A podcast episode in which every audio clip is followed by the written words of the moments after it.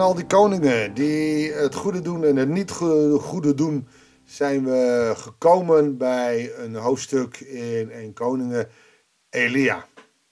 Dus even niet de koningen, maar Elia, een profeet die onder Agab dient. En voor de Bijbelkennenden weet je ook, oh ja, Agab, Isabel, uh, Elia.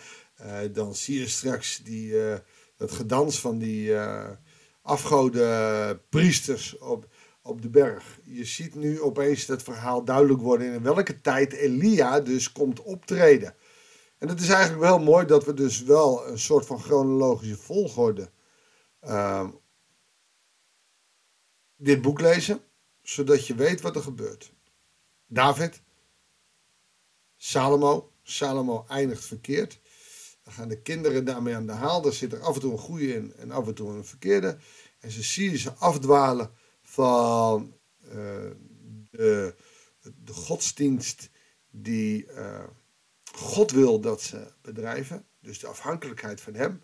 Naar een, uh, ja, wat zullen we zeggen, een, een, een uh, godsdienst van, van de ego en van de afgoden.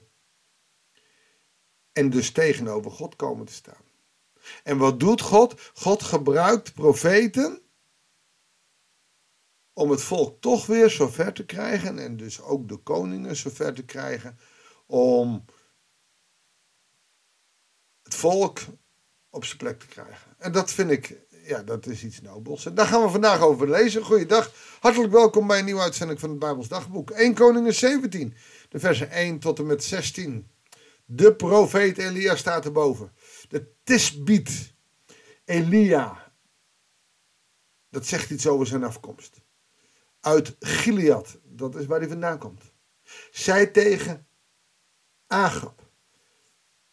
En dat kan hij zeggen omdat de woorden van God dus tot Elia zijn gekomen. Zo waar de Heer leeft, de God van Israël, in wiens dienst ik sta, de eerstkomende jaren zal er geen dauw of regen komen, tenzij ik het zeg.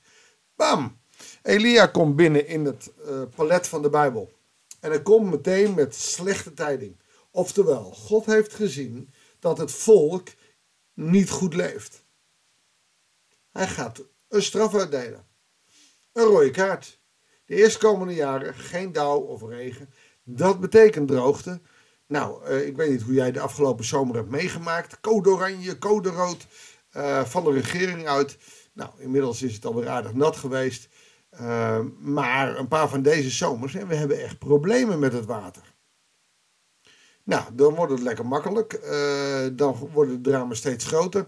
Want zowel het water als het gas uh, zwinters. Dan krijgen we steeds meer problemen. Dat betekent dat Nederland nu al moet gaan participeren op het feit dat we grotere, langere, warmere zomers krijgen. Hoe gaan we dan met het water om? Nou is Nederland altijd wel een land geweest van water. Dus daar zullen we ook wel weer een oplossing voor vinden. Maar wat er hier dus gebeurt, is dat er een paar jaar lang geen dauw of regen komt. Dat betekent armoede, betekent honger. Het is voor Agap niet leuk om koning te zijn in een tijd van hongersnood. Maar fijn, dat is dan ook de straf. Niet alleen voor Agap, maar ook het volk doet er aan mee. En de Heer richtte zich tot Elia met de woorden: Ga weg van hier. Ga naar het oosten en zoek een schuilplaats in het Keritdal, aan de overkant van de Jordaan. Drinken kun je uit de rivier en ik heb de raven opgedragen je daar van voedsel te voorzien. Ik denk dat het Keredal, dat dat uh, aan de overkant van Jordaan, dat is het huidige Jordanië. Dus niet in dat, wat we nu als Israël kennen. Elia deed wat de Heer hem had gezegd. Hij ging weg en trok zich terug in het Keredal ten oosten van Jordaan. De raven brachten hem daar, ochtends en s'avonds brood en vlees. En water dronk hij uit de rivier. Maar doordat het alsmaar niet regende in het land, viel de rivier na verloop van tijd droog. God, wat moet ik nou?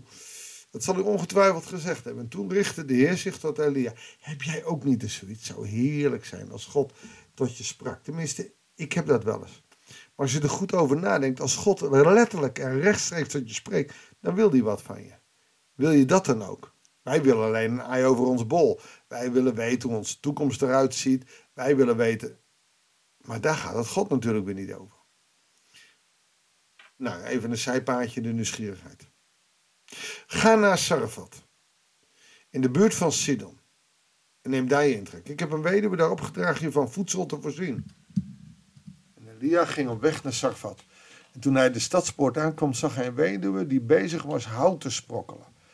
En hij riep haar en vroeg of ze een kommetje water voor hem wilde halen, zodat hij zijn dorst kon lessen. Terwijl ze wegliep om het water te halen, riep hij nou, of ik een stukje brood voor een milde meenemen? Dan draait ze zich om. Zo waar de Heer, uw God, leeft. Ik heb niets meer in voorraad. Alleen een handjevol meel in de pot en een restje olijfolie in een kruik. Kijk, ik heb net een paar takken geraapt om iets te eten te maken voor mij en mijn zoon. Als dat op is, zullen we van honger sterven. Zelfs dit verhaal wordt op dit moment actueel. Als je de verhalen hoort dat mensen hun gasprijs niet meer kunnen betalen. En dus ook letterlijk zich van het gas laten afsluiten. En dan moet je de winter nog in. Dat er vrouwen zijn die inmiddels stiekem eten stelen. Omdat ze bij die zelfscankassen gaan en hopen dat ze niet gepakt worden. Zodat ze toch wat eten en drinken voor thuis hebben. Omdat ze de rekening niet meer kunnen betalen. We hebben het hier over Nederland. Het is natuurlijk een trieste situatie. En daarin verkeert deze vrouw ook. Er is honger, er is hongersnood. En nou moet je je laatste brood aan die profeet geven. Ja, ik heb het niet meer. Maar Elias zei, maakt u niet ongerust. Doe wat u van plan was, maar bak van wat u in huis hebt eerst iets voor mij en kom me dan, dan brengen. Is dit nou egoïsme van uh, Elia? Nee, dit is nou precies wat geloven doet. Dat is je afhankelijk worden. Eerst God en Elia staat voor de woorden van God. Dus wij zouden eerst Jezus dienen. Maar eerst Elia en dan voor haarzelf. Oftewel, ze moet leren afhankelijk te zijn dat God zorgt. En dat betekent dat je dus een stap extra moet doen. Eerst aan Elia en dan voor haarzelf. Daarna kunt u voor uzelf en uw zoon iets klaarmaken. Want dit zegt de Heer, de God van Israël. Tot op de dag dat ik weer regen op de aarde zal laten vallen, zal er meel in de pot zijn en zal de oliekruik niet leeg raken. Dit gebeurt overigens later met Elia nog een keer met een andere vrouw. De vrouw ging naar huis en deed wat Elia gezegd had. Wauw, deze vrouw, we kennen haar naam niet. De weduwe van Sarfat kennen we haar. Deze heeft geloof, die hoort, ik moet het toe van de Heer doen. Is dit vroomheid? Is dit gehoorzaamheid? Of is dit ook zoiets, nou ja, weet je, of ik nou de laatste maal voor mezelf doe, of dat ik nou, ik weet het niet. Zou het er wat uitgemaakt hebben? Er staat dat ze doet wat God van haar vraagt. En er was meel in de pot. En de oliekruik raakte niet leeg, zoals de Heer bij monden van Elia had beloofd. Is dit ook niet een beetje wat wij moeten doen? Dat wij moeten leren dat afhankelijk zijn van God. En dat er dan meel in de pot en olie in de kruik is. Ja, en dat is makkelijk gezegd. Want je zal maar een gasrekening hebben die tien keer hoger is dan je betaalde. En je zal maar van een uitkering of van een, minimaal salaris moeten rondkomen. Ik moet nu ook niet aan denken dat mijn gasrekening vertienvoudigt. Gelukkig staat die voor drie jaar net vast. Dus we zitten goed. Maar er zijn heel veel mensen die hebben een loscontract. En, en die kunnen straks dus niet rondkomen. De winter komt eraan. Ik snap dat er heel veel paniek is. Ik begrijp dat er heel veel wanhoop is. En ik snap best wel dat mensen nu al beginnen te praten. Dat lees je, of dat hoor je op televisie. Dan mag Groningen weer aan. En, en, niemand snapt wat. De regering verkoopt zelf zijn eigen gas nog steeds voor een minimale prijs. Waarom? En er zitten allemaal bedoelingen achter hoor. Ik ga dit ook niet zeggen om om te stoken. Maar we zitten wel met die vraag. En hoe kan je dan vertrouwen houden? Hoe kan je nu zeggen, ja, blijf God vertrouwen. Maar ondertussen weet ik niet hoe we dit gaan volhouden. Ik kan je zeggen, dat is ontzettend moeilijk. En de enige manier om, om daarachter te komen hoe dat werkt, is het toch gewoon keihard te doen.